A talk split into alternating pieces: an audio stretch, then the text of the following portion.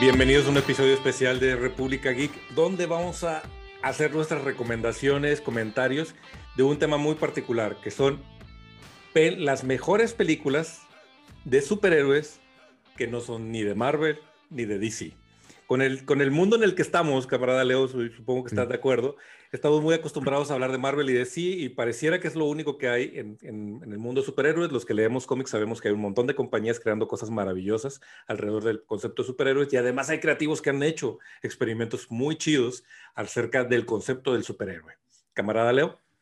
Camarada Richo, así es, bienvenidos a este episodio especial en donde vamos a soltar también nuestra lista de películas de superhéroes bastante interesantes y sobre todo que no tienen que ver con este tema mainstream súper este, arropados por esta industria hollywoodense y que son, como bien dices, experimentos a veces y, y cosas súper interesantes que hemos visto en el mundo de cinematográfico de este mundo que nos encanta, que es el mundo geek y de los superhéroes. Entonces, acompáñenos en nuestras recomendaciones. Vamos a ver si coinciden ustedes y si se les ocurre alguna otra que no mencionemos, pues luego, luego pónganla en los comentarios para que podamos nosotros también verla. Nos arrancamos, si quieres, vamos a poner como siempre las reglas. Esto se trata de películas de superhéroes que no estén dentro de Marvel y que no estén dentro de DC. Puede ser cualquier otra compañía de cómics o puede ser un experimento de un cineasta guionista que se le ocurrió eh, jalar con este concepto, ¿no? Así es. Venga, entonces voy reaccionando tu lista y yo voy agregando también ahí algunas de mi lista y a ver en cuáles coincidimos. Muy bien, empezamos primero con, ahí te va, Mystery Man, dirigida por King Kausher, este, donde nos presenta a dos actores más o menos reconocidos, sobre todo Ben Stiller. Eh, y este Garofalo, que es una comediante bastante interesante sobre todo Stiller, que ya estaba como que creciendo él ahí a nivel cinematográfico. Estaba más o menos ahí entrando en su momento. Pero Mystery Men es una película sumamente divertida que juega con muchos estereotipos del, del grupo de superhéroes. Eh, ya sabes, de formar un equipo de superhéroes que se vuelve. Este, es impresionante cómo para a mí se me hace como eh, una película tan chiquita, por así decirlo, como Mystery Men, lo resuelve y lo hace de una manera súper divertida y original y, volteas a ver hacia un lado y una película como, como GLA lo hace tan mal, o sea, tan mal el hecho de, ya saben, este, este proceso de reclutar a un equipo para una misión especial o para hacer algo grande y vas agregando a los miembros de tu equipo para, o sea, es más, hasta, hasta, ¿cómo se llama? Big Hero 6 lo hace mejor todavía que GLA. O sea, todos, todos, o sea, entonces es una película sumamente divertida, es una película para adultos, además por las situaciones, no es para niños, pero es muy agradable de ver, es muy divertida y, creo que vale mucho la pena. O sea, Estaba adelantada a su época, porque yo creo que Mystery Men, si hubiera salido en todo este frenesí de Marvel y, de todo lo que ya vivimos en los últimos 10 años, le hubiera ido mucho mejor en, taquilla. Todavía no estábamos listos, en la audiencia general, no estábamos listos para ver una película de superhéroes y menos una película que jugara con los clichés de los superhéroes. Claro, es genial. Ajá, es genial esta parte del hombre invisible que dice que solamente se puede, invisible, se puede hacer invisible cuando nadie lo ve. O sea, y de ese tipo de bromas está llena toda la película. Es, es muy gracioso, es muy divertida. La verdad sí se la recomendamos mucho. Sí, sí, sí. Y de hecho, eh, incluso el superhéroe este que tiene todos sus, que es, es Kimil, que no me acuerdo cómo se llama el, actor, que tiene logotipos por todos lados, también es como una cosa bien interesante de hacia dónde pudiera suceder si existieran los superhéroes en un, en un mundo real. Mystery Man, buena película, buena recomendación. El que no la haya visto y no tiene nada que ver con Marvel ni DC, de hecho creo que es un cómic de Dark Horse, si mal no recuerdo, ¿no? Sí, es un cómic de Dark Horse, exacto. Muy bien. Este, pues... Ahí te va una de, de mis recomendaciones. Yo me voy a ir muy, muy atrás en, en época. Y además es una de esas que a mí de, niño me impactó y, tengo una parte así débil de mi corazón que la defiende, aunque ya la vi después y no, no, no ¿cómo se dice? No, no sobrevive la prueba del tiempo. Flash Gordon, güey. Híjole, yo, yo, yo quería incluirla en mi lista, pero también no se me hace tan buena como película. El personaje me gusta, eh, ajá, el personaje me gusta, Flash Gordon me gusta, me, gusta, me, gustó cuando la vi de niño, me gustaba la caricatura, se me hacía súper divertida la caricatura, pero obviamente si la veo ahorita voy a decir, Está súper dated, güey. Si es una película hecha en los 70s, cabrón. O sea, 80 No, y, se nota que es una historia también hecha en los 70s. O sea, e, ese es el tema, o sea, de que sí es un producto de su época en donde ahorita ya, ya no te la, ya no te la, te la, o sea, ya no, ya, no la vives de la misma manera. Es como, por ejemplo, ahorita cuando hicieron lo de, ay, se me fue el nombre de la película esta del, que, del chavo militar este que se va a Marte, ¿cómo se llama? Ah, eh, John Carter from Mars. John Carter, ajá, es, lo mismo que John Carter. O sea, si tú haces exactamente la misma historia y te la traes ahorita, vas a decir, ¿eh? No funciona porque en nuestra realidad no. Sin embargo, aún así esa película tiene momentos bien icónicos, tiene cosas bien padres, la visualización artística y qué decir del maldito tema de Queen que apenas dije Flash Gordon y en mi cabeza sonó el ¡Ah! ¡Flash! ¡Ah! Que no dice otra cosa la pinche canción. Pero está, es súper icónico el tema musical de Queen. Él tiene unos grandes momentos, tiene una, tiene impresionante química los actores. Cuando ya la ves, todo el elenco es fenomenal. Y tiene un muy buen villano. Y tiene un muy, y buen, tiene villano. un muy buen villano. Pero Ojalá te digo, yo siento... agarre Flash Gordon y lo, y lo reinvente, güey. ¿Tú sientes, yo, sí, yo no, no, no, la integré, no la integré por eso, o sea, porque no se me hace tan buena. Y siento que si muchos camaradas van y van a verla ahorita, van a decir, ¿qué pedo con estos vatos que me recomendaron esto? bueno, Ah, sería bueno que la vieras por experimento y luego veas Ted, la del, la del osito este que cobra vida, donde sale el actor de Flash Gordon y tendría todo el sentido del mundo. ¿Por qué, ¿por qué rescatan a ese actor en esa película? Ya sé. Este, bueno, mi siguiente recomendación es, eh, y yo sé que tú me, me, echas carro con esto, pero, pero la verdad es que creo que sí ha hecho dos que tres cosas interesantes este director, que es Unbreakable de Chamalán. Donde Bruce Willis, yo sé que hace un buen trabajo ahí. Si respetas una película de ese director, yo creo que es esa, ¿no? Esa y el sexto sentido. Ajá, sí. O sea, obviamente sexto sentido sí es una obra maestra del terror, pero Unbreakable está bien interesante. O sea, es una, es una premisa muy padre.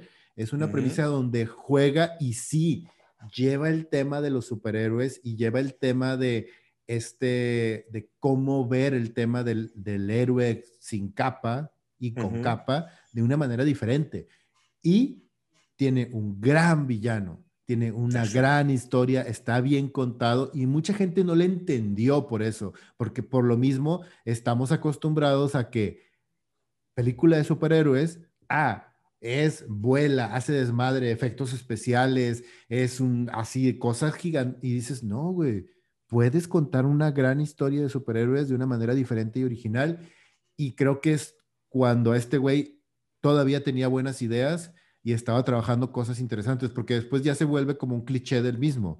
Pero en esta creo que con Unbreakable lo hace bien y como follow-up, este, ahorita ya no es spoiler, aunque para mucha gente sí, pero como follow-up, Split es una muy buena continuación de esta historia. Entonces, Unbreakable es muy buena. O sea, realmente creo que es, es bien interesante.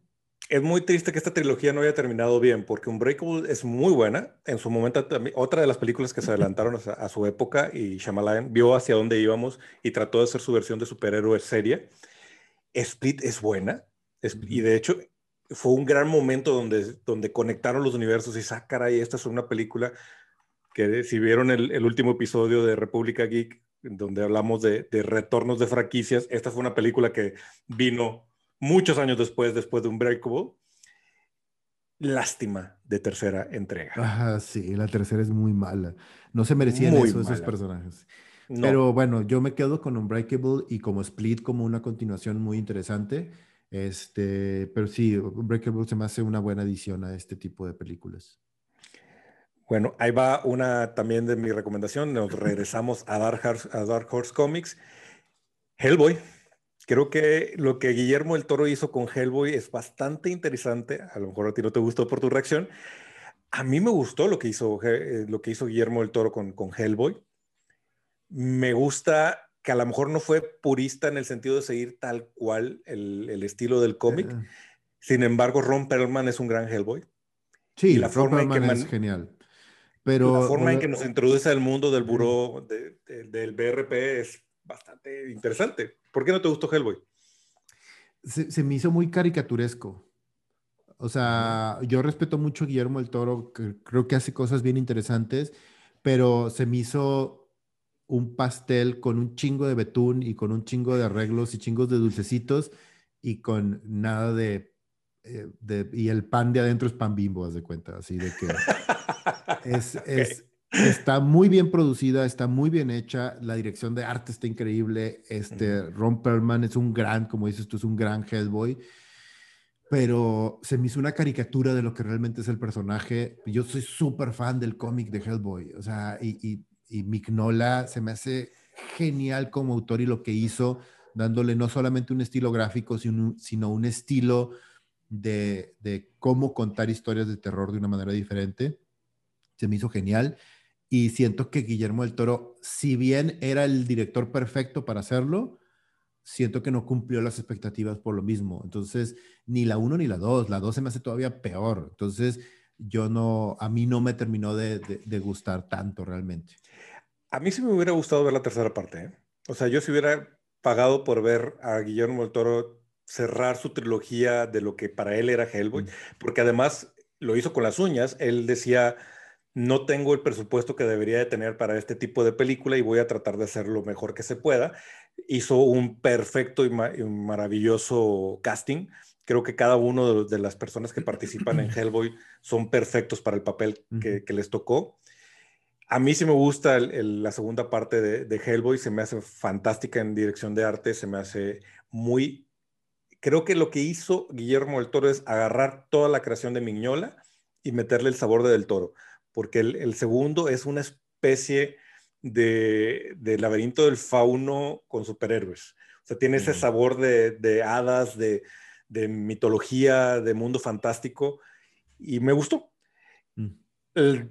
desgraciadamente no llegó a los niveles, no le fue mal, pero no llegó a los niveles de taquilla que un estudio requeriría para continuar metiéndole y, y sobre todo aumentándole el presupuesto a la franquicia y tuvimos la espantosa versión de Hellboy que acabamos de ver, que es así de plano, no está en esta lista y no debería ni existir en el planeta. Lástima, lástima, porque creo que Harbour también pudo haber sido un interesante y icónico Hellboy, pero sí, creo que si hablamos de versiones de Hellboy en el cine, yo me quedo con la de Guillermo del Toro y además la disfruté. Ya.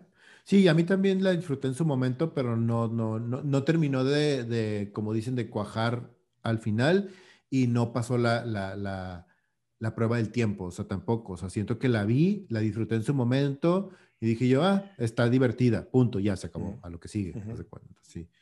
Es correcto. Pues vámonos a la siguiente. Van dos que no, no, le pego a tu criterio, pero a ver, échale. Mi siguiente recomendación es de un, de un, este, de un director que creo que es, que es muy este, poco valorado en Hollywood y que creo que ha hecho cosas súper interesantes y que tiene una visión eh, muy particular a la hora de hacer películas y tiene dos películas que a mí me han gustado, varias, como tres películas que me han gustado mucho y que nadie habla de ellas, nadie habla de ellas. Eh, este director es Alex Proyas y The Crow. Sí, claro. The Crow, The Crow es muy buena película, es la primera película que además que hace Alex Proyas y, y además se, sobre, se sobrepone a, una gran pérdida también, que es el actor Brandon Lee muere durante la filmación. En un accidente súper extraño que sigue siendo... En un accidente que ni siquiera, que nadie ni siquiera sabe qué fue lo que pasó ni cómo pasó. Este, entonces sí es un tema y de hecho la película, tristemente, eh, la gente fue a verla por morbo, porque creo que llevaba dos meses grabando y muere el actor Sí, tuvieron que terminar con standees, ¿no? Con actores que no se les veía la cara y demás. Cara, y tuvieron que hacer cambios bruscos en el guion para cerrarla y todo el rollo. Y aún así, creo que Alex Proyas hizo un gran trabajo. Eh, The Crow es una gran película, es un cómic súper independiente, así de que de esos de que el autor dibuja, escribe. Blanco y negro. Imprime en blanco y negro su propio cómic y lo distribuye él a mano casi casi entre, los, entre las tiendas de cómics este, y le fue súper bien y, hizo que se creó una franquicia también súper mala a partir de ahí. Horrible. Horrible, en donde salieron como 10 películas después, todas pésimas, pero que dieron auge a muchos actores y mucha gente que empezó a introducirse en Hollywood gracias a esa franquicia, que es, muchas veces sucede eso con franquicias de este estilo. Pero la primera yo sigo teniéndola muy en el corazón, haz de cuenta, y, se me hace una, un gran experimento, una cosa bien interesante, muy oscura, súper oscura de cómic, que respeta mucho la fuente también, y eso me, me agrada también, se me hace padre. Que, también creo que una de las magias de, de ver The, Crow, y los dos lo vivimos, es que es una, fuimos chavos de los noventas, y The Crow es un gran producto de los noventas, así como dijimos ahorita, Flash Gordon es los setentas, total, setentas, principios ochentas, eh, The Crow es una película 100% noventas y aún así aguanta la prueba del tiempo. La ves y sigue siendo interesante. La música de The Cure, el tipo de, de, de, de estilo de arte que maneja Proyas en la película, todo el tipo de tomas, el tipo de secuencias, todo te habla del cine de los noventas. Y además se siente el sabor de este, de este mundo geek que estaba empezando a crecer y que se estaba fortaleciendo, que, que respete el amor al cómic porque no lo ve ni como lo veían antes, que era como, ah, son cómics, son dibujitos, vamos a ponerle muchos colores. Eh. Son, historias para niños también. Ajá, pero también se siente que es alguien que dice, a mí me gustan los cómics y respeto el formato de narrativo del cómic y voy a hacerle justicia en el cine, al convertirlo en cine. Claro. Y por eso también The Crow termina siendo una gran película y una gran parte de la historia de la República. Porque yo creo que a partir de ahí alguien empezó a decir, ah, lo podemos tomar en serio sea, puedo hacer una narrativa en serio basada en este formato. Y el universo que hoy tenemos, en mucho tiene que ver por el éxito de Crow. Sí, y si alguien le, quisiera también explorar un poco el trabajo de Alex Proyas, este, les recomiendo que vean Dark City. Ah, muy bueno. Que también, es una gran película aquí. Y que pues, para bueno, si quieres... ser el inicio de Matrix, ¿verdad? Ajá, exacto. una gran película aquí también. En algún momento tenemos que hacer algo de sci-fi oscuro y, esa, podría estar por ahí. Ahí te va mi siguiente recomendación. Y es una película que adoré cuando la vi y la sigo viendo y me sigue encantando porque es una película feel good. A ver si en esta sí le pego. The Rocketeer. The Rocketeer de no, no, no, no, no le has pegado con ninguna. Me caga de Rocketeer. ¿Qué te pasa, güey? Pésima, se me hace pésima pero no es pésima en el sentido de ser una mala película, sino es pésima porque es una... No, es, no, estoy diciendo que está pésima. O sea, creo que lo que ves tú como pésimo es el corazón de la película. Es una película que intenta ser este tipo de, superhéroe pulp, este tipo de superhéroe eh, romántico que existía en el cine eh, antiguo de Estados Unidos y que además agarra la fantasía y la aventura al estilo Indiana Jones y la lleva al mundo de los superhéroes me encanta el americanismo, del americanismo que tiene esa película, ese guion. Me encanta la simpleza del superhéroe. Me encanta la química que tienen el, como pareja ahí en, esa película. Y me emocionó mucho y la sigo respetando. Además, es el mismo director de Capitán América First Avengers. Y que, creo que cuando lo eligieron, dijeron, a huevo tenía que ser él, porque le tenía que meter ese feeling de nostalgia al Capitán América. Rocketeer se me hace un experimento fallido de lo que logró en First Avengers.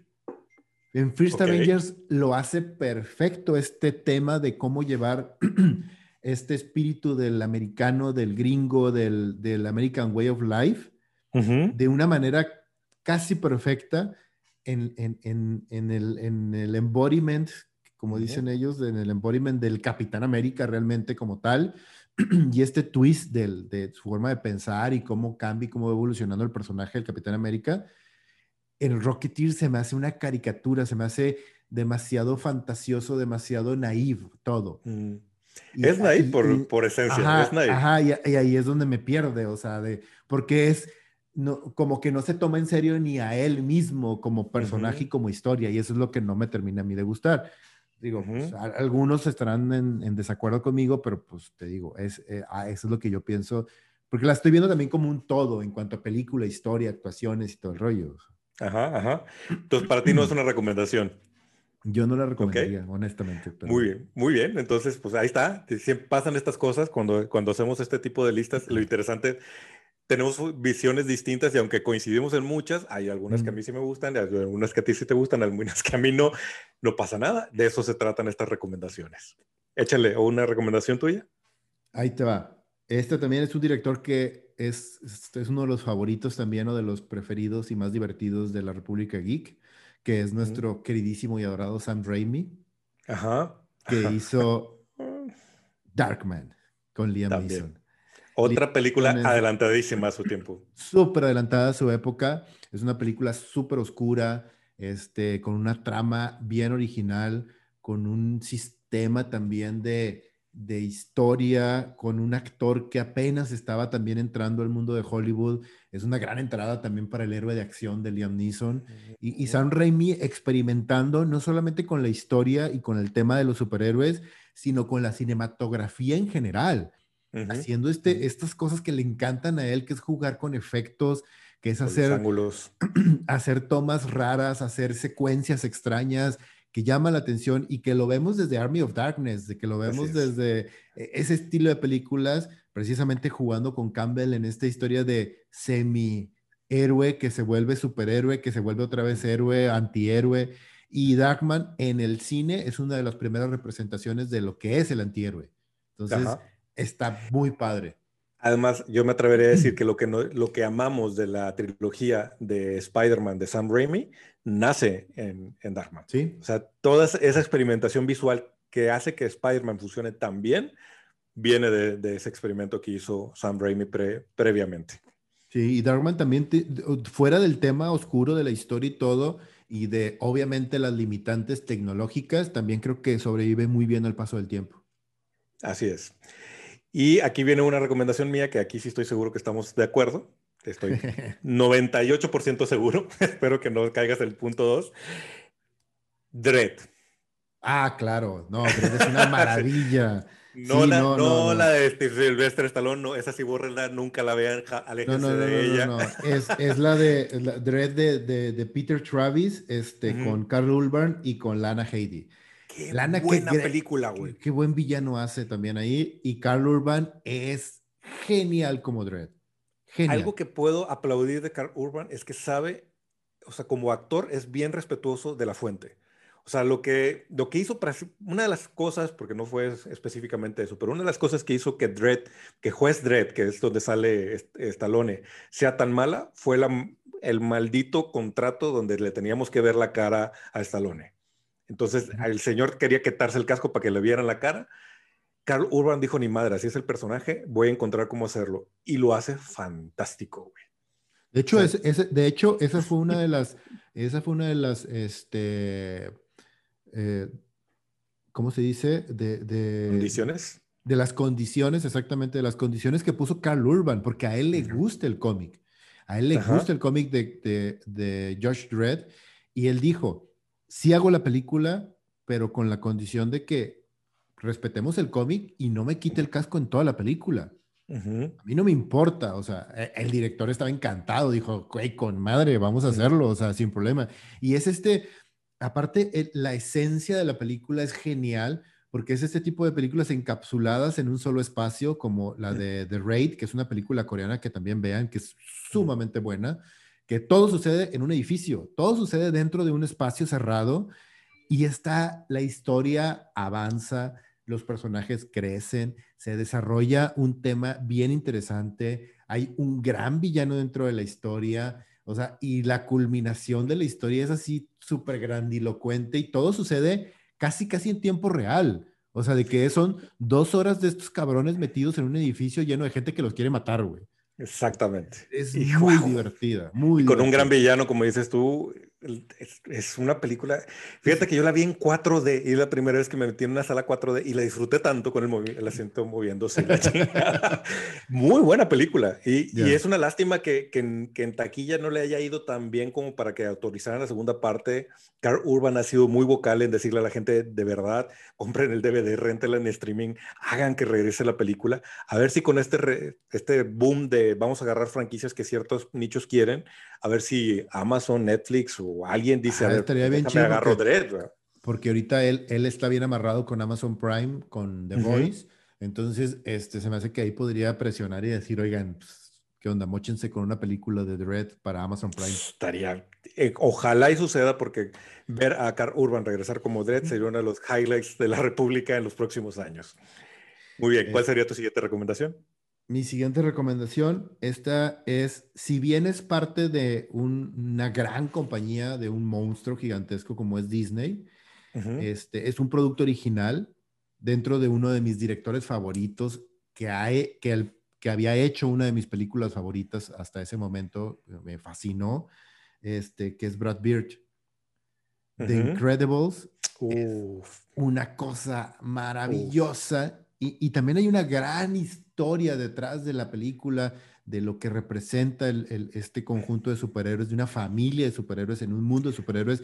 Y volvemos a lo mismo, es súper original desde el segundo uno, güey. Estoy, es que dijiste eso y, pensé en algo.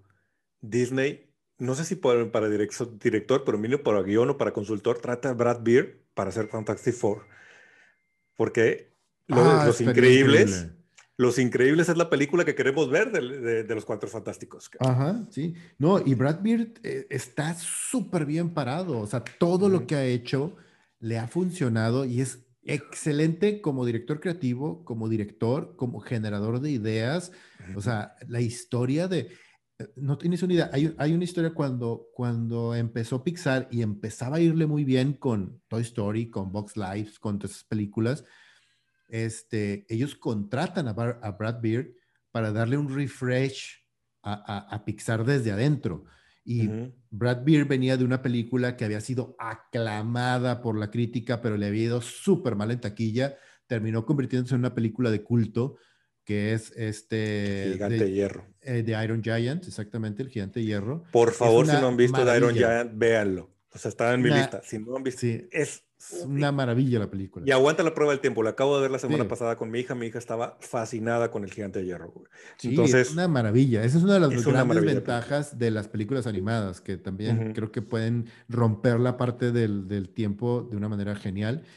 Y cuando contratan, eh, les comentaba, cuando contratan a, a, Brad Beard, este dice, ¿saben qué? Este, estamos en una zona de confort, ya estamos entrando en una zona de confort en, en, en Pixar, porque todo lo que hacemos no está representando un reto. Estamos haciendo juguetes, estamos haciendo animalitos, estamos haciendo cosas que son relativamente fáciles de animar, güey. Cuando él presenta la idea de hacer, vamos a hacer The Incredibles, güey, el estudio se pone patas arriba y dice, no mames, güey, o sea, para eso, para eso que quieres hacer, güey, necesitamos cinco años de trabajo y un presupuesto de 500 millones, estás loco.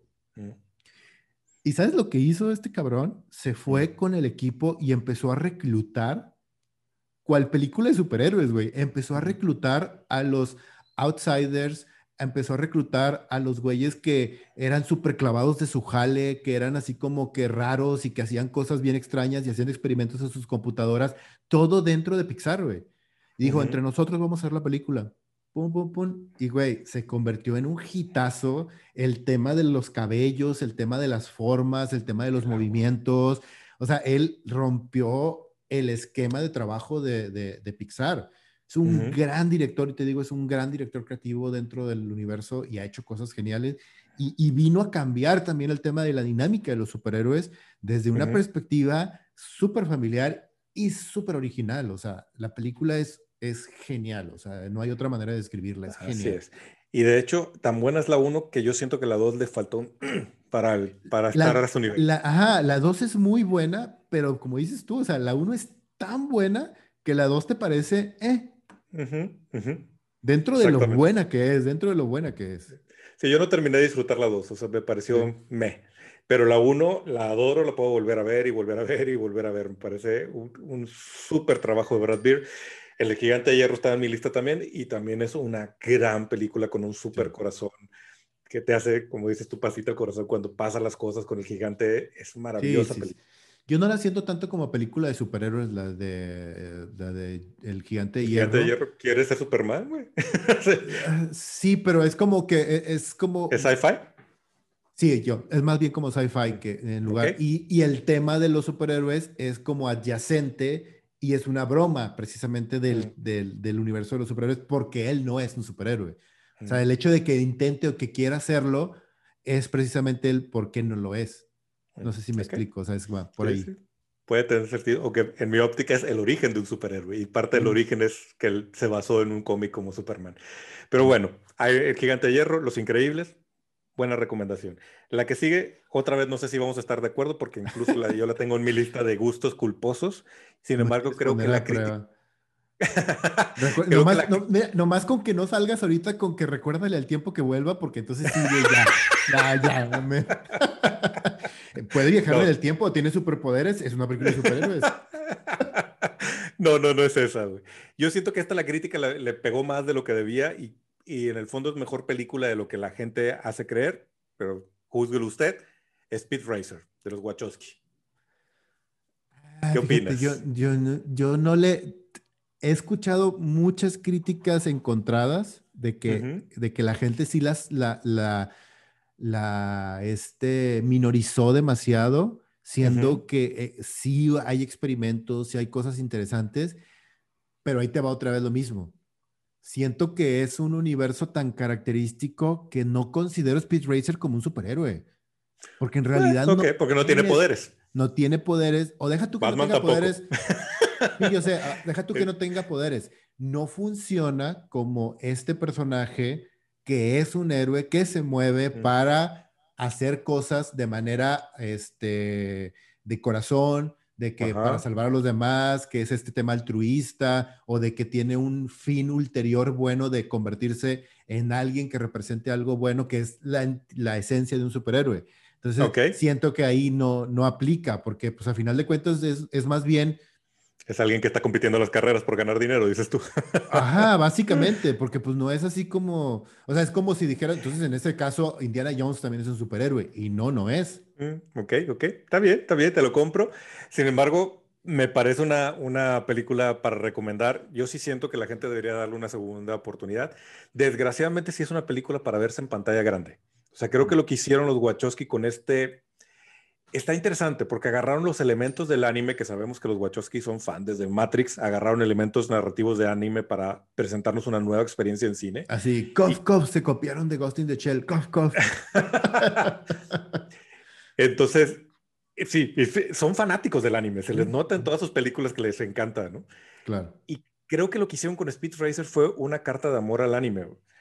Y llega un momento, sobre todo la secuencia final, que, que mi cabeza hizo ¿qué diablos estoy viendo? Colores, movimientos, secuencias, este, ángulos, ¡ah, color, y ganó Speed Racer, ¿no? Que no es ningún spoiler, pues tiene que ganar, es el héroe de la película, pero wow, o sea, sí, esa, esa sensación que tenías de niño, de cuando veías una película de manga, un anime más bien, de ver todas estas líneas cinéticas y colores y pasando y qué, qué está pasando, qué está pasando, y tu mente de niño terminaba golpeado de eso lo lograron hacer en una experiencia 2000 nueva siglo XXI con Speed Racer. Y el elenco me parece sensacional porque a pesar de que es un whitewashing, sí, que es donde creo que mucha gente le duele y dice, no, hombre, te hubieras traído japoneses para... Cada uno de los personajes tiene cara de anime, cabrón. Empezando por Cristina Ricci, güey. o sea, es una muñequita de anime, güey. O sea, aunque no sea japonesa, ¿no? Este, y creo que funciona bien en ese sentido. Me gustó. Sé que mucha gente no la adoró. La crítica la super golpeó, la hundieron. De hecho, le metieron un freno a la carrera de los Wachowski con esa película. Sin embargo, creo que la gente debe darle una segunda oportunidad, a pesar de no ser una película de superhéroes dentro de, de lo que leo catálogo como una película de superhéroes. Pero aquí está, fue mi recomendación. Y con eso yo tengo la última. Digo, había pensado en Spawn, pero no, Spawn no está recomendable. Es más bien como aplaudible que, que Todd McFarlane haya querido hacer eso. Ajá, exacto. Ahí te va también otra película que es, es curiosamente el nacimiento también de dos, de dos actores, y por eso me da gusto, de dos actores muy buenos que fueron este Dane DeHaan y Michael B. Jordan, por un director que en este momento odio, aborrezco y se me hace uno de los peores nacimientos en la historia de Hollywood. Pero su primer película a mí se me hizo súper interesante, súper buena. Está bien padre la historia y vuelve a darle un twist oscuro a este tema de los superpoderes, de la responsabilidad, de que con un gran poder viene una gran responsabilidad. Entonces, se me hace bien interesante. Es súper independiente. La película también está hecha con dos pesos. Pero te digo, es el nacimiento también de Michael B. Jordan como actor. Entonces, creo que es genial. Y le, Da le da una vuelta de tuerca a la narrativa de la cámara en mano, que también ya estaba súper gastado. Desde ya, por favor, ya no hagan películas así. Exacto. Y él lo hace súper bien, lo hace, que es Chronicle. Entonces, muy buena película. está bien interesante, échenle un ojo, es, las actuaciones son muy buenas, ahí donde te das cuenta de que tienen estos dos actores, son tres personajes principales, pero estos dos tienen un gran potencial y sobre todo Michael B. Jordan, de ahí de ahí ya no lo paramos, o sea, y llegó hasta Creed y a muchas otras. Y por eso pensamos que la de los Cuatro Fantásticos de este director con Michael B. Jordan iba a ser una buena película porque teníamos un, una razón para creer que le iba a hacer justicia, pero yo ya no sé si termina siendo decisiones de estudio, o si termina siendo que él no era tan bueno, o si quiso hacer su versión de los Cuatro Fantásticos, que eso es un error. No, no, no, este está, del nabo. Todo lo que hizo a partir de ahí Trunk es una aberración, o sea, todo. Exactamente. Pero Chronicle... Sí, se convirtió en un niño mimado, de repente le cayó toda la lana del mundo, todo el privilegio del mundo y como dicen, o sea, quieres saber el verdadero carácter de alguien, dale poder, güey. Y este güey se hundió solito, o sea. Sí, porque además le empezó, le empezó a escupir al estudio, a Hollywood, le echó la culpa a, todo el mundo. actores, a todos, y nunca tomó responsabilidad de nada de lo que hacía, entonces, adiós, bye. Así se, acabó, se acabó su carrera así rápidamente, así como, como nació. Pero Chronicles nos queda para nosotros y es una gran película de superhéroes. Muy, muy buena recomendación.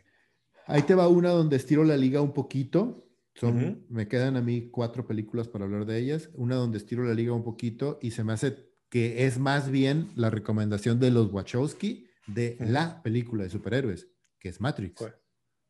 Ok, sí, sí, estiras un poquito la liga. El vato tiene superpoderes. y, ajá, el vato tiene superpoderes y vuela, no mames. O sea, el güey eh, entra. Eh, eh, no tiene superpoderes porque vive en una realidad virtual. No sé, pero digo, eso es un tema que hemos visto en muchas ocasiones en cómics. de que entro en una realidad en donde yo tengo poderes en esa realidad. O sea, en donde en ese mundo yo soy el superhéroe, yo vivo y es, es eso. O sea, es como es meterte en ese mundo de ser superhéroe. No te la voy a discutir, güey. Tú, tú, eres el que se pone bien duro con las reglas. Está bien, Matrix es una gran película, güey. Sí, y es, y es ver este mundo de, de, estirar la liga de los superhéroes a, ese nivel, o sea, a ese nivel de, que cuando de, detener, de detener balas en el aire. el enfrentamiento de Neo con, con, con el agente, yo creo que fue la primera vez que vimos de Dios, así debería ser Superman. Ajá, así debería ser una batalla de Superman. Claro. Muy, muy, muy buena película, muy, muy buen origen para ellos como directores y, los catapultó, los puso en el mapa. Además, eh, ellos ahorita quizá algunos camaradas más jóvenes vean Matrix y hasta se les haga medio chisi los efectos, pero en su momento fue una cosa de wow, ¿cómo hicieron eso? yo la acabo de ver hace como un mes y, la, volví a ver y fíjate que no, que aguanta, la prueba del tiempo. Aguanta súper bien la prueba del tiempo. lo que le afecta es que fueron tan innovadores esos efectos que ahora lo quisieron usar en todo. Y entonces veías el efecto Matrix por todos lados, ¿no? y, llegó un momento en que los, los, los, estudios gastaron la bala demasiado. Pero sí, o sea, en su momento fue súper innovador al estilo Mandalorian. Es, un icono cultural la película, es un icono cultural además. Y a Keanu este Reeves le dio un segundo nivel, o sea, ya era un actor celebrado y querido en Hollywood. Con Neo se consagró como uno de los íconos de Hollywood para toda la historia, ¿no? Claro, sí, sí, sí. Este, y pues bueno, eh, ese es otro también. Este, otro director que a nosotros nos encanta aquí dentro de la República también, que es un gran director y que también hay que irnos a sus orígenes, estilo Sam Raimi, que hizo una gran película que volvemos otra vez, no es para niños, es súper violenta, es súper horrible en muchos sentidos y que si no tienes las tripas suficientes puede llegar a ser hasta ofensiva la película. Sin embargo, creo que James Gunn lo hace muy bien. es súper. Sí.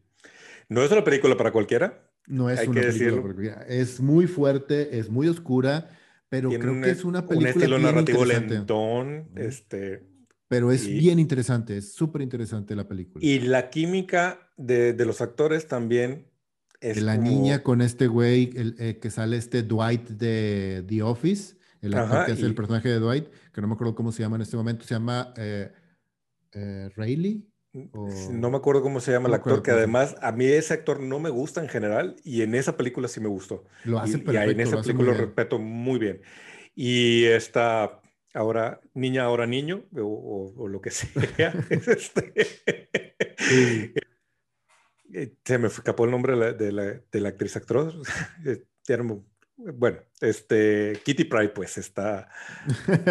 sí, yo tampoco me acuerdo el nombre de ella ahorita. Bueno, esa película es muy buena, muy divertida, con Kevin Bacon en un, haciendo un villano súper interesante, güey. Sí. Sí, sí, te digo, es, en varios niveles, está bien, bien para la película, te digo, no es para cualquiera, sí es muy fuerte, sí hay escenas súper violentas, y ahí es donde te das cuenta del de, potencial que tiene James Gunn como director y como escritor y como creador de historias. Sí, sí. Y, y, no es secreto que esa fue la película que le abrió la puerta para, para, el, para el universo Marvel. O sea, por esa película pensaron que él pudiera ser un buen director para, para Guardianes de la Galaxia. Estoy buscando el nombre nada más para no quedarnos. Elliot Page, ya con su nuevo nombre. Elliot Page. Elliot Page. Rain Wilson es el, es el comediante que ahorita no, También sale Lip Tyler y Kevin Bacon como el villano. Sí. Sí. Este, bueno, y ahí te van mis últimas dos recomendaciones. Eh, la primera es una de las así también, súper viejitas, súper clásicas, que creo que es un poco corny también, pero en su momento tengo muy buenos recuerdos y creo que también de alguna manera ha aguantado la, la, prueba del tiempo. Este, acabamos de hablar del actor hace poquito también en unos episodios anteriores, que es Highlander. Que fue. ¿Y esa sí la catalogas como superhéroe? Claro, güey, el güey es, el, inmortal, el güey es inmortal. Es fantasía. ¿Tú lo ves como fantasía? Sí, a mí, me parece más bien como fantasía, porque es como una especie de personaje mágico que no vean, de la segunda en adelante, por favor, no las vean. Hicieron una porquería con el universo de Highlander. Si acaso la serie, ah, la serie de televisión, eh, cuando le dieron el origen alienígena, mandaron al carajo. Ya, ahí te va como lo veo yo. Yo lo veo como una especie de X-Men, haz de cuenta. Como una mm. especie de que, ah, estos güeyes nacen así y tienen que pelear por su sobrevivencia. Y, Porque no tiene este poderes, ¿eh? Nomás es un ¿Eh? gran guerrero, eh, no tiene poderes, es un guerrero inmortal nada más. Ajá, pero él sí se preocupa por las personas, trata de hacer el bien, trata de cuidar a la gente a su alrededor, o sea, y trata de realmente hacer cosas buenas, o sea, al final del día. Yo sigo esperando el reboot de Highlander, pero así decente, con un buen actor, con un buen guionista. Con, ahí, ahí hay una franquicia perfecta, nada más no se acercan al tema de los, de los extraterrestres, por Dios, porque fue una estupidez. También con un super este, soundtrack de Queen, Princess of the Universe. Este, y sí, y esa también aguanta la prueba del tiempo. ¿eh? Esa también es una buena sí, aguanta bastante bien. Volver a ver, volver. Si me encanta Highlander. La serie. Hay, ah, la serie la, yo sé que serie, que es fan. Sí, eh, siento que estiran la liga de una manera muy fea en la serie. Hay episodios buenos y hay episodios muy malos. O sea, sobre todo cuando manejan todo, como dices tú, el tema del origen, que lo hacen alienígena, dices tú, híjole, güey, no, no, no.